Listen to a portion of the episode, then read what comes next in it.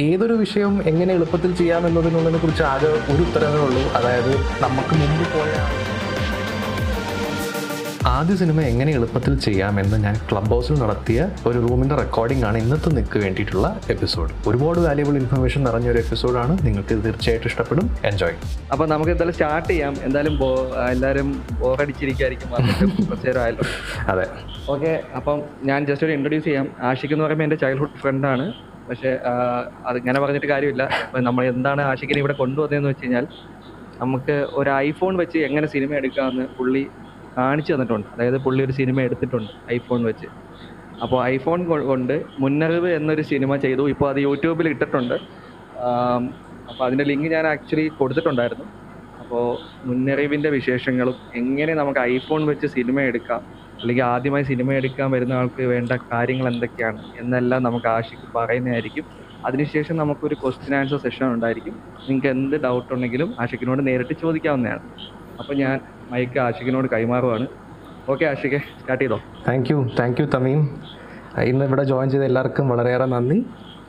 എൻ്റെ പേര് ആഷിഖ് കുമാർ സതീഷ്. ഞാനൊരു കേരളത്തിലുള്ള ഒരു മലയാളിയായ ഒരു എഴുത്തുകാരനും സംവിധായകനുമാണ്.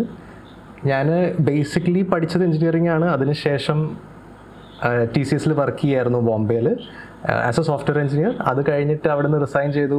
എനിക്ക് അതിൽ കൂടുതൽ കഴിവുകൾ ഉണ്ടെന്ന് അറിയാവുന്നത് കൊണ്ട് അങ്ങനെ റിസൈൻ ചെയ്ത് ട്രാവൽ ചെയ്ത് കഴിഞ്ഞ 2015 ഏകദേശം ഈ ഒരു മാസം ജൂൺ മാസത്തിൽ തിരിച്ച് കേരളത്തിൽ വന്ന് full time film making follow ചെയ്യുന്ന ഒരാളാണ്. ഇപ്പം മുന്നറിവ് എന്ന് പറയുന്ന സിനിമ കഴിഞ്ഞ കൊല്ലം ചെയ്ത് അതിപ്പം യൂട്യൂബിൽ ഞങ്ങൾ റിലീസ് ചെയ്തിട്ടുണ്ടായിരുന്നു. അതാണ് എൻ്റെ വളരെ ബേസിക് ആയിട്ടുള്ള ഇൻട്രൊഡക്ഷൻ. ഇന്നത്തെ നമ്മുടെ വിഷയം എന്ന് പറയുന്നത് ആദ്യ സിനിമയെ എങ്ങനെ എളുപ്പത്തിൽ ചെയ്യാം.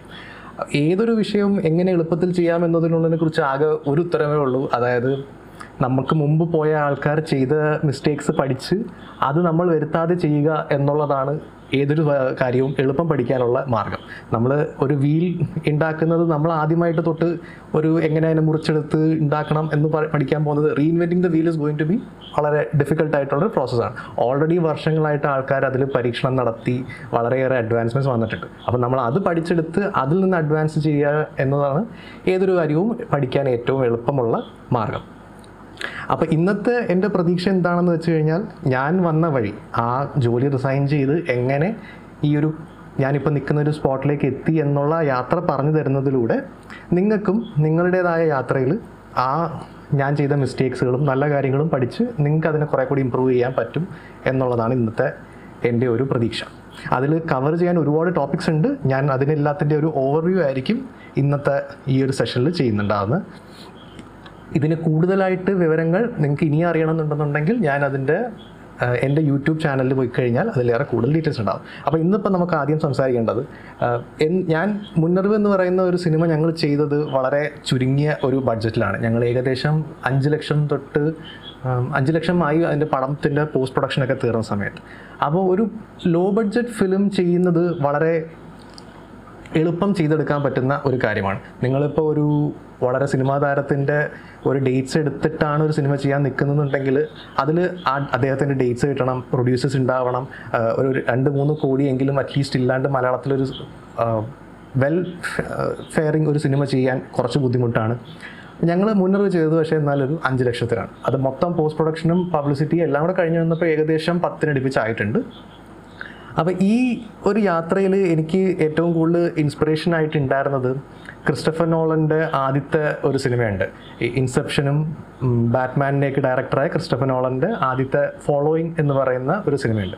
ആ സിനിമയും റോബർട്ട് റോഡ്രിഗസ് എന്ന് പറയുന്ന ഒരു ഡയറക്ടറിൻ്റെ എൽ മറിയാച്ചി എന്ന് പറയുന്ന 2 സിനിമകളായിരുന്നു എനിക്ക് ഏറ്റവും കൂടുതൽ ഇൻസ്പിറേഷനായിട്ടുണ്ടായിരുന്നത്. ഈ 2 പടങ്ങളും വളരെ ചുരുങ്ങിയ ബഡ്ജറ്റിൽ ഒരു ക്യാമറയിൽ ഫിലിം ക്യാമറയിൽ അവർ ഷൂട്ട് ചെയ്ത ഫിലിംസ് ആയിരുന്നു. ഈ റോബർട്ട് റോഡ്രിഗസിൻ്റെ എൽ മറിയാച്ചി എന്ന് പറയുന്ന ഫിലിം നിങ്ങൾ കാണുകയാണെങ്കിൽ അത് ഒരു ഫിലിമിൽ ഒരാൾ ഷൂട്ട് ചെയ്തതാണ് എന്ന് പോലും വിശ്വസിക്കാൻ പറ്റത്തില്ല. അത്ര വളരെ ബ്രില്യൻ്റായിട്ടാണ് അദ്ദേഹം ആ സിനിമ ചെയ്തേക്കുന്നത്. അദ്ദേഹം എഴുതിയ റിബൽ വിത്തൗട്ട് എ ക്രൂ എന്ന് പറയുന്ന ഒരു ബുക്കിൻ്റെ അകത്ത് അദ്ദേഹം വളരെ ഡീറ്റെയിൽഡായിട്ട് എങ്ങനെ ഓരോ ഡിസിഷൻസ് എടുത്തു, എങ്ങനെ എന്തുകൊണ്ട് ഫിലിമിൽ ഷൂട്ട് ചെയ്തു, എന്തുകൊണ്ട് സൗണ്ട് ഇങ്ങനെ ചെയ്തു എന്നതൊക്കെ വളരെ ഡീറ്റെയിൽഡ് ആയിട്ടുള്ള എക്സ്പ്ലനേഷൻസ് കൊടുത്തിട്ടുണ്ട്. ഇതെനിക്ക് വളരെ ഇൻസ്പയറിങ്ങും ആയിരുന്നു, വളരെ ഇൻഫോർമേറ്റീവും ആയിരുന്നു. അപ്പോൾ ഇങ്ങനെ ഒരു ചെറിയ ബഡ്ജറ്റിൽ എളുപ്പത്തിൽ സിനിമ ചെയ്യാൻ പറ്റുന്ന ഈ ഒരു മാർഗ്ഗത്തിൽ നിങ്ങൾ പ്രൊസീഡ് ചെയ്യാൻ നേരം അതിൻ്റെ ചില പ്രശ്നങ്ങളും നല്ല വശങ്ങളും ചീത്ത വശങ്ങളും ഉണ്ട്. നല്ല വശങ്ങൾ എന്താണെന്ന് വെച്ച് കഴിഞ്ഞാൽ വളരെ എളുപ്പം ഓഫ്കോഴ്സ് ചെയ്യാൻ പറ്റും. മറ്റൊരു ഗുണം എന്താണെന്ന് വെച്ച് കഴിഞ്ഞാൽ നിങ്ങൾക്ക് നിങ്ങളുടേതായ ഒരു രീതിയിൽ നിങ്ങളുടെ ഇഷ്ടത്തിനും സമയത്തിനും ആ പടം ചെയ്യാൻ പറ്റും. നിങ്ങളുടെ ക്രിയേറ്റീവ് ഫ്രീഡം അതിൽ വളരെയേറെ കൂടുതലാണ്. ആ പടം വിറ്റ് ഒരുപാട് കാശുണ്ടാക്കണം എന്ന ഡിമാൻഡ്സ് ഇല്ലാത്തത് കൊണ്ട് നിങ്ങൾക്ക് നിങ്ങളുടെ ഇഷ്ടത്തിലുള്ള കഥകളും പരീക്ഷണങ്ങളും നടത്താം. പക്ഷേ അതിൻ്റെ പ്രശ്നം എന്താണെന്ന് വെച്ച് കഴിഞ്ഞാൽ അത് നിങ്ങളുടെ കണക്ഷൻസിൽ വളരെയേറെ ബുദ്ധിമുട്ടുണ്ടാക്കുന്ന പരിപാടിയാണ്. അതായത് ഇപ്പോൾ പടത്തിൽ അഭിനയിക്കാൻ വേണ്ടി നിങ്ങൾ വിളിക്കുന്നത് നിങ്ങളുടെ സുഹൃത്തുക്കളായിരിക്കാം, പടത്തിൽ ഫണ്ട് ചെയ്യാൻ വരുന്നത് നിങ്ങളുടെ സുഹൃത്തുക്കളായിരിക്കാം. അപ്പോൾ ഒരുപാട് കണക്ഷൻസിൻ്റെ പുറത്ത് നമ്മൾ ഡിപ്പെൻഡഡ് ആയിരിക്കും ഈ ഒരു പ്രവൃത്തി. എന്തിന് ഞങ്ങൾ മുന്നറിവ് ചെയ്യുന്ന സമയത്ത് അതിൻ്റെ ബ്രേക്ക്ഫാസ്റ്റ് മൊത്തം ഉണ്ടാക്കിയത് വീട്ടിൽ എൻ്റെ അച്ഛനും അമ്മയാണ്. അപ്പോൾ അങ്ങനെ കുറേ കണക്ഷൻസിൽ ബുദ്ധിമുട്ടുണ്ടായിരിക്കും. പിന്നെ മറ്റൊന്നെന്ന് വെച്ച് കഴിഞ്ഞാൽ വളരെയേറെ ഡിമാൻഡിങ് ആയിരിക്കും നിങ്ങളെന്ന് പറയുന്ന ഒരു വ്യക്തിയിൽ. നിങ്ങൾക്ക് പലപ്പോഴും ഒരുപാട് ആൾക്കാർ കൂടെ ഉണ്ടാവണം എന്നില്ല, നിങ്ങൾ തന്നെ ആയിരിക്കും ഒരുപാട് കാര്യങ്ങൾ ഹാൻഡിൽ ചെയ്യേണ്ടി വരുന്നത്. അപ്പം നിങ്ങളുടെ പുറത്ത് വളരെയേറെ ഡിമാൻഡിങ് ആയിട്ട് വരും. അങ്ങനെ ഒരു ലോ ബഡ്ജറ്റ് പടം ചെയ്യാൻ നേരം അതിൻ്റെ ഒരു ഇംപ്ലിക്കേഷൻസ് എന്തൊക്കെയാണെന്ന് വെച്ച് കഴിഞ്ഞാൽ ആ പടം ചിലപ്പോൾ തിയേറ്ററിലേക്ക് എത്തി എന്ന് വരില്ല. ഇപ്പം ഞങ്ങൾ മുന്നറിവ് ചെയ്തെങ്കിലും അതിനെ ഞങ്ങൾക്ക് തിയേറ്ററിലേക്ക് എത്തിക്കാൻ കഴിഞ്ഞിട്ടില്ല. പിന്നെ അതിനൊരു പബ്ലിസിറ്റി ഉണ്ടാവില്ല. നിങ്ങൾ ചെയ്യുന്ന പടത്തിൻ്റെ വിവരങ്ങൾ അന്വേഷിച്ച് പത്രക്കാരോ റിപ്പോർട്ടേഴ്സോ ആരും പുറകെ വരുന്നുണ്ടാവില്ല. ആ പടത്തിൽ അഭിനയിക്കാനായിട്ട് താരങ്ങളെ കിട്ടാൻ വളരെ ബുദ്ധിമുട്ടാണ്. വളരെ ഗ്രാൻഡായിട്ടുള്ള ലൊക്കേഷൻസോ സെറ്റുകളോ VFXO സ്റ്റണ്ടോ ഇതൊന്നും ആ പടം ഇങ്ങനെ ചെയ്യുന്ന ചെറിയൊരു ബഡ്ജറ്റ് ചെയ്യുന്ന പടത്തിൽ എത്തിക്കാൻ വളരെയേറെ ബുദ്ധിമുട്ടാണ്. മാത്രമല്ല ആ ചെയ്തു വരുന്ന പടം എല്ലാവർക്കും ഇഷ്ടപ്പെടണം എന്നില്ല. ഞങ്ങളുടെ മുന്നറിവ് തന്നെ വളരെ സ്പെസിഫിക്കായിട്ട് IT വർക്ക് ചെയ്യുന്നതും പിന്നെ സയൻസ് ഫിക്ഷൻ ഇഷ്ടപ്പെടുന്ന മലയാളികളുടെ ടാർഗറ്റ് ആയിരുന്നു ഞങ്ങളുടെ ടാർഗറ്റ് ഓഡിയൻസ് ഉണ്ടായിരുന്നത്. ഒരു എൻ്റെ വല്യച്ഛൻ തന്നെ പടം കണ്ടിട്ട് എന്ത് അവാർഡ് പടമാണ് എന്ന് അതിനെ വിളിച്ചിട്ടുണ്ട്. കാരണം വല്യച്ഛൻ കാണുന്ന കോമഡി പടങ്ങളിലുമായിട്ട് യാതൊരു ബന്ധമില്ലാത്ത ഒന്നായിരുന്നു മുന്നറിവ്. അപ്പം അതൊക്കെയാണ് ഒരു ചെറിയ ബഡ്ജറ്റിൽ പടം ചെയ്യുമ്പോൾ ഉണ്ടാവുന്ന ബുദ്ധിമുട്ട്. ഈ 2015 ഞാൻ ജോലി റിസൈൻ ചെയ്ത് ഫിലിം കരിയർ സ്റ്റാർട്ട് ചെയ്യണമെന്ന് പറഞ്ഞ് കേരളത്തിൽ വന്നിരിക്കുന്ന സമയത്ത് എനിക്ക് ആക്ച്വലി ഇതിൽ എങ്ങനെ തുടങ്ങണം എവിടെ തുടങ്ങണം എന്നുള്ളതിനെ പറ്റി ഒന്നും യാതൊരു ഐഡിയ ഉണ്ടായില്ല. ഒരു ഫിലിം മേക്കർ ആവണമെന്ന് ഞാൻ ഡിസൈഡ് ചെയ്തു, പക്ഷേ അതിന് എന്തൊക്കെ വേണം എങ്ങനെ വേണം, നിങ്ങളിപ്പം എനിക്ക് 2 കോടി തന്നിരുന്നെങ്കിൽ പോലും അന്ന് എനിക്കൊരു പടം ചെയ്യുന്നത് എങ്ങനെയാണെന്നുള്ളതിനെ കുറിച്ച് യാതൊരു ഐഡിയ ഉണ്ടായിരുന്നില്ല. ചില കാര്യങ്ങൾ അറിയായിരുന്നു. ഓഫ്കോഴ്സ് അതിൽ ആക്ടേഴ്സ് വേണം, അതിൽ ഡയറക്ടർ വേണം, ഒരു സിനിമാറ്റോഗ്രാഫർ വേണം, കഥ വേണം, അങ്ങനെയുള്ള വളരെ ബേസിക് എലമെൻറ്റ്സ് ഉണ്ടായിരുന്നു, അറിയാമായിരുന്നു എന്നല്ലാണ്ട് അതിൽ കൂടുതൽ എനിക്കറിയില്ലായിരുന്നു. ഇതിനെല്ലാം കൂടെ എങ്ങനെ ഒത്തുചേർത്ത് കൊണ്ടുവരണം എന്നോ അതിനെക്കുറിച്ചൊന്നും എനിക്ക് വലിയ ഐഡിയ ഉണ്ടായിരുന്നില്ല. അപ്പം ആദ്യം ഇപ്പം ഞാൻ ഇവിടെ വന്നിരിക്കുന്ന ഓഡിയൻസിൽ പലരും ചിലപ്പോൾ ഷോർട്ട് ഫിലിംസ് ചെയ്തിട്ടുള്ളവരായിരിക്കാം, അവർ ആദ്യത്തെ സിനിമ ചെയ്യാൻ താല്പര്യപ്പെട്ട് നിൽക്കുന്ന ആൾക്കാരായിരിക്കാം, ചിലപ്പം ഷോർട്ട് ഫിലിംസ് തന്നെ ചെയ്യാൻ ആലോചിച്ചിരിക്കുന്ന ആൾക്കാരും ഈ കൂട്ടത്തിൽ ഉണ്ടായിരിക്കാം. ഞാൻ അപ്പം ഒരു ആദ്യത്തെ ഒരു ഡിഫറൻസ് ഷോർട്ട് ഫിലിമും ഫീച്ചർ ഫിലിമും തമ്മിൽ ചില വ്യത്യാസങ്ങളുണ്ട്. ഒരു വളരെ ഓഫ്കോഴ്സ് ഏറ്റവും ബേസിക്കായിട്ട് പറയുകയാണെങ്കിൽ ഷോർട്ട് ഫിലിമും ഫീച്ചർ ഫിലിമും തമ്മിലുള്ള ഡ്യൂറേഷനാണ്. ഷോർട്ട് ഫിലിം നമ്മളൊരു 5 മിനിറ്റ് 10 മിനിറ്റ് ആണ്. പക്ഷേ എത്ര മിനിറ്റ് ആകുന്ന സമയത്താണ് നമ്മൾ ഒരു ഷോർട്ട് ഫിലിമിനെ ഒരു ഫീച്ചർ ഫിലിം എന്ന് വിളിക്കുന്നത്. നമ്മൾ ഒരു പല അരമണിക്കൂറുള്ള ഷോർട്ട് ഫിലിംസ് കണ്ടിട്ടുണ്ടാവാം, 25 മിനിറ്റ് 45 മിനിറ്റ് ഒക്കെ ഉള്ള ഷോർട്ട് ഫിലിംസ് നമ്മൾ യൂട്യൂബിൽ കണ്ടിട്ടുണ്ടാകും. ഇന്ത്യൻ സ്റ്റാൻഡേർഡ് അനുസരിച്ചിട്ട് അല്ലെങ്കിൽ അമേരിക്കൻ സ്റ്റാൻഡേർഡ് അനുസരിച്ചിട്ട് 40 മിനിറ്റ്സിന് പ്ലസ് ആണ് ഷോർട്ട് ഫിലിംസ്, 40 മിനിറ്റ്സിന് താഴെ ഉള്ളതിനെയാണ് ഷോർട്ട് ഫിലിംസ് എന്ന് വിളിക്കുന്നത്. ഇന്ത്യയിൽ അത് 90 മിനിറ്റ്സ് ആണോ എന്നെനിക്ക് സംശയമുണ്ട്. കറക്റ്റ് ഡേറ്റ് എനിക്ക് ഓർമ്മയില്ല, ഞാൻ അതിൻ്റെ റെഫർ ചെയ്തിട്ട് പറയാം. ഒരു നിങ്ങളിപ്പോൾ ഇൻ്റർനാഷണൽ ഫിലിം ഫെസ്റ്റിവൽസിന് വേണ്ടിയിട്ടാണ് ഫിലിം ചെയ്യുന്നുണ്ടെങ്കിൽ 40 minutes and above is considered feature film. മറ്റൊരു വ്യത്യാസം എന്താണെന്ന് വെച്ച് കഴിഞ്ഞാൽ ഷോർട്ട് ഫിലിംസിന് കുറച്ച് ബഡ്ജറ്റ് മതി, കുറച്ച് ആൾക്കാർ മതി. ഫീച്ചർ ഫിലിം ചെയ്യണമെന്നുണ്ടെങ്കിൽ അതിന് എത്രത്തോളം ഡ്യൂറേഷനുള്ള ഫീച്ചർ ഫിലിമാണോ അത്രത്തോളം കൂടുതൽ ബഡ്ജറ്റ് ആവശ്യമുണ്ട്. ഷോർട്ട് ഫിലിംസ് നിങ്ങൾക്ക് വിറ്റ് അതിൽ നിന്ന് കാശുണ്ടാക്കാൻ പറ്റില്ല, പക്ഷേ ഫീച്ചർ ഫിലിം നിങ്ങൾക്ക് വിറ്റിട്ട് അതിൽ നിന്ന് കാശുണ്ടാക്കാൻ പറ്റും. ഷോർട്ട് ഫിലിം നിങ്ങൾക്ക് തിയേറ്റർ റിലീസ് ചെയ്യാൻ പറ്റില്ല, ഫീച്ചർ ഫിലിം റിലീസ് ചെയ്യാൻ പറ്റും. കൂടുതൽ ആൾക്കാർ അറിയപ്പെടും, അതിൽ നിന്നൊരു റെക്കഗ്നിഷൻ നിങ്ങൾക്ക് കിട്ടും. ഷോർട്ട് ഫിലിം ചെയ്ത ഒരുപാട് ആൾക്കാർ നമുക്ക് ചുറ്റുമുണ്ട്, പക്ഷേ എന്നാൽ ഫീച്ചർ ഫിലിം ചെയ്തു എന്ന് പറയുമ്പോഴത്തേക്ക് കിട്ടുന്ന ഒരു റെക്കഗ്നിഷൻ അത് അതിൻ്റെ ഒരു ഭാഗമാണ്. മാത്രമല്ല വേറൊരു വ്യത്യാസം എന്താണെന്ന് വെച്ച് കഴിഞ്ഞാൽ ഷോർട്ട് ഫിലിംസിൽ നമുക്ക് ഹാൻഡിൽ ചെയ്യാൻ പറ്റുന്ന കഥകളുടെ ഡെപ്ത്ത് വളരെ ലിമിറ്റഡാണ്. 10 മിനിറ്റിൽ 15 മിനിറ്റിൽ പറയാവുന്ന കഥകൾക്ക് ലിമിറ്റേഷൻസ് ഉണ്ട്. പക്ഷേ എന്നാൽ ഒരു 1.5 മണിക്കൂർ നീളമുള്ള ഒരു കഥയാണെന്നുണ്ടെങ്കിൽ അതിൽ നമുക്ക് കുറേ കൂടെ ക്യാരക്ടേഴ്സിന് എക്സ്പ്ലോർ ചെയ്യാം, ക്യാരക്ടേഴ്സിൻ്റെ പല സൈഡ്സ് എക്സ്പ്ലോർ ചെയ്യാം. നമ്മളൊരു വെബ് സീരീസാണ്, ഒരു 40-40 മണിക്കൂർ നീളമുള്ളൊരു വെബ് സീരീസ് ആണെന്നുണ്ടെങ്കിൽ അതിൽ വേറെ നമുക്ക് കഥകളെ നമുക്ക് ഹാൻഡിൽ ചെയ്യാൻ പറ്റും. അപ്പം സിനിമ ചെയ്യാൻ ആഗ്രഹിക്കുന്ന ആൾക്കാരിൽ നിന്ന് ഞാൻ ഏറ്റവും കൂടുതൽ കേട്ടിട്ടുള്ള ഒരു ചോദ്യം എങ്ങനെ നല്ല കഥ എഴുതാം, എന്താണ് നല്ലൊരു ഐഡിയ, എങ്ങനെ ഒരു കഥയെ സ്ക്രിപ്റ്റാക്കാം. അപ്പം വളരെ ചുരുങ്ങിയ രീതിയിൽ ഞാൻ ഇത് ജസ്റ്റ് ഒന്ന് പറഞ്ഞു പോവാം. ഒരു സ്റ്റോറി എഴുതാൻ നിൽക്കുന്ന ആൾക്കാർ അറിഞ്ഞിരിക്കേണ്ട വളരെ പ്രധാനമായ ഒരു സ്കില്ലെന്ന് പറയുന്നത് സ്റ്റോറി സ്ട്രക്ചറാണ്. അത് കഥ എഴുതാൻ പഠിപ്പിക്കാൻ പറ്റുമോ എന്ന് എനിക്കറിയില്ല, പക്ഷേ സ്റ്റോറി സ്ട്രക്ചർ എങ്ങനെ ചെയ്യണം എന്നുള്ളത് തീർച്ചയായും പഠിക്കാൻ പറ്റുന്നതും പഠിച്ചിരിക്കേണ്ടതുമായ ഒരു സ്കില്ലാണ് എല്ലാ കലാകാരന്മാരും. എസ്പെഷ്യലി ഫിലിമിൻ്റെ അകത്ത് വർക്ക് ചെയ്യുന്ന ഡയറക്ടേഴ്സ്, റൈറ്റേഴ്സ്, ആക്ടേഴ്സ്, DOPs എന്നുള്ള പ്രധാനമായ റോൾസ് ഹാൻഡിൽ ചെയ്യുന്ന ആൾക്കാർ. അതിൻ്റെ പല രൂപങ്ങളുണ്ട്. 3 act structure, heroes journey, 5 act structure, 12 act structure, അങ്ങനെ പല പേരിൽ അത് അറിയപ്പെടാറുണ്ട്. അതിൻ്റെ ഒരു കഥയുടെ ഏറ്റവും വളരെ ബേസിക് ആയിട്ടുള്ളൊരു രൂപം പറയുന്നത് അതിനൊരു തുടക്കം, ഒരു നടുഭാഗം, ഒരു ending, starting, middle and ending ഉണ്ടോ എന്നുള്ളതാണ് ഏതൊരു സ്റ്റോറിയുടെയും വളരെ ബേസിക് ആയിട്ടുള്ള സ്ട്രക്ചർ.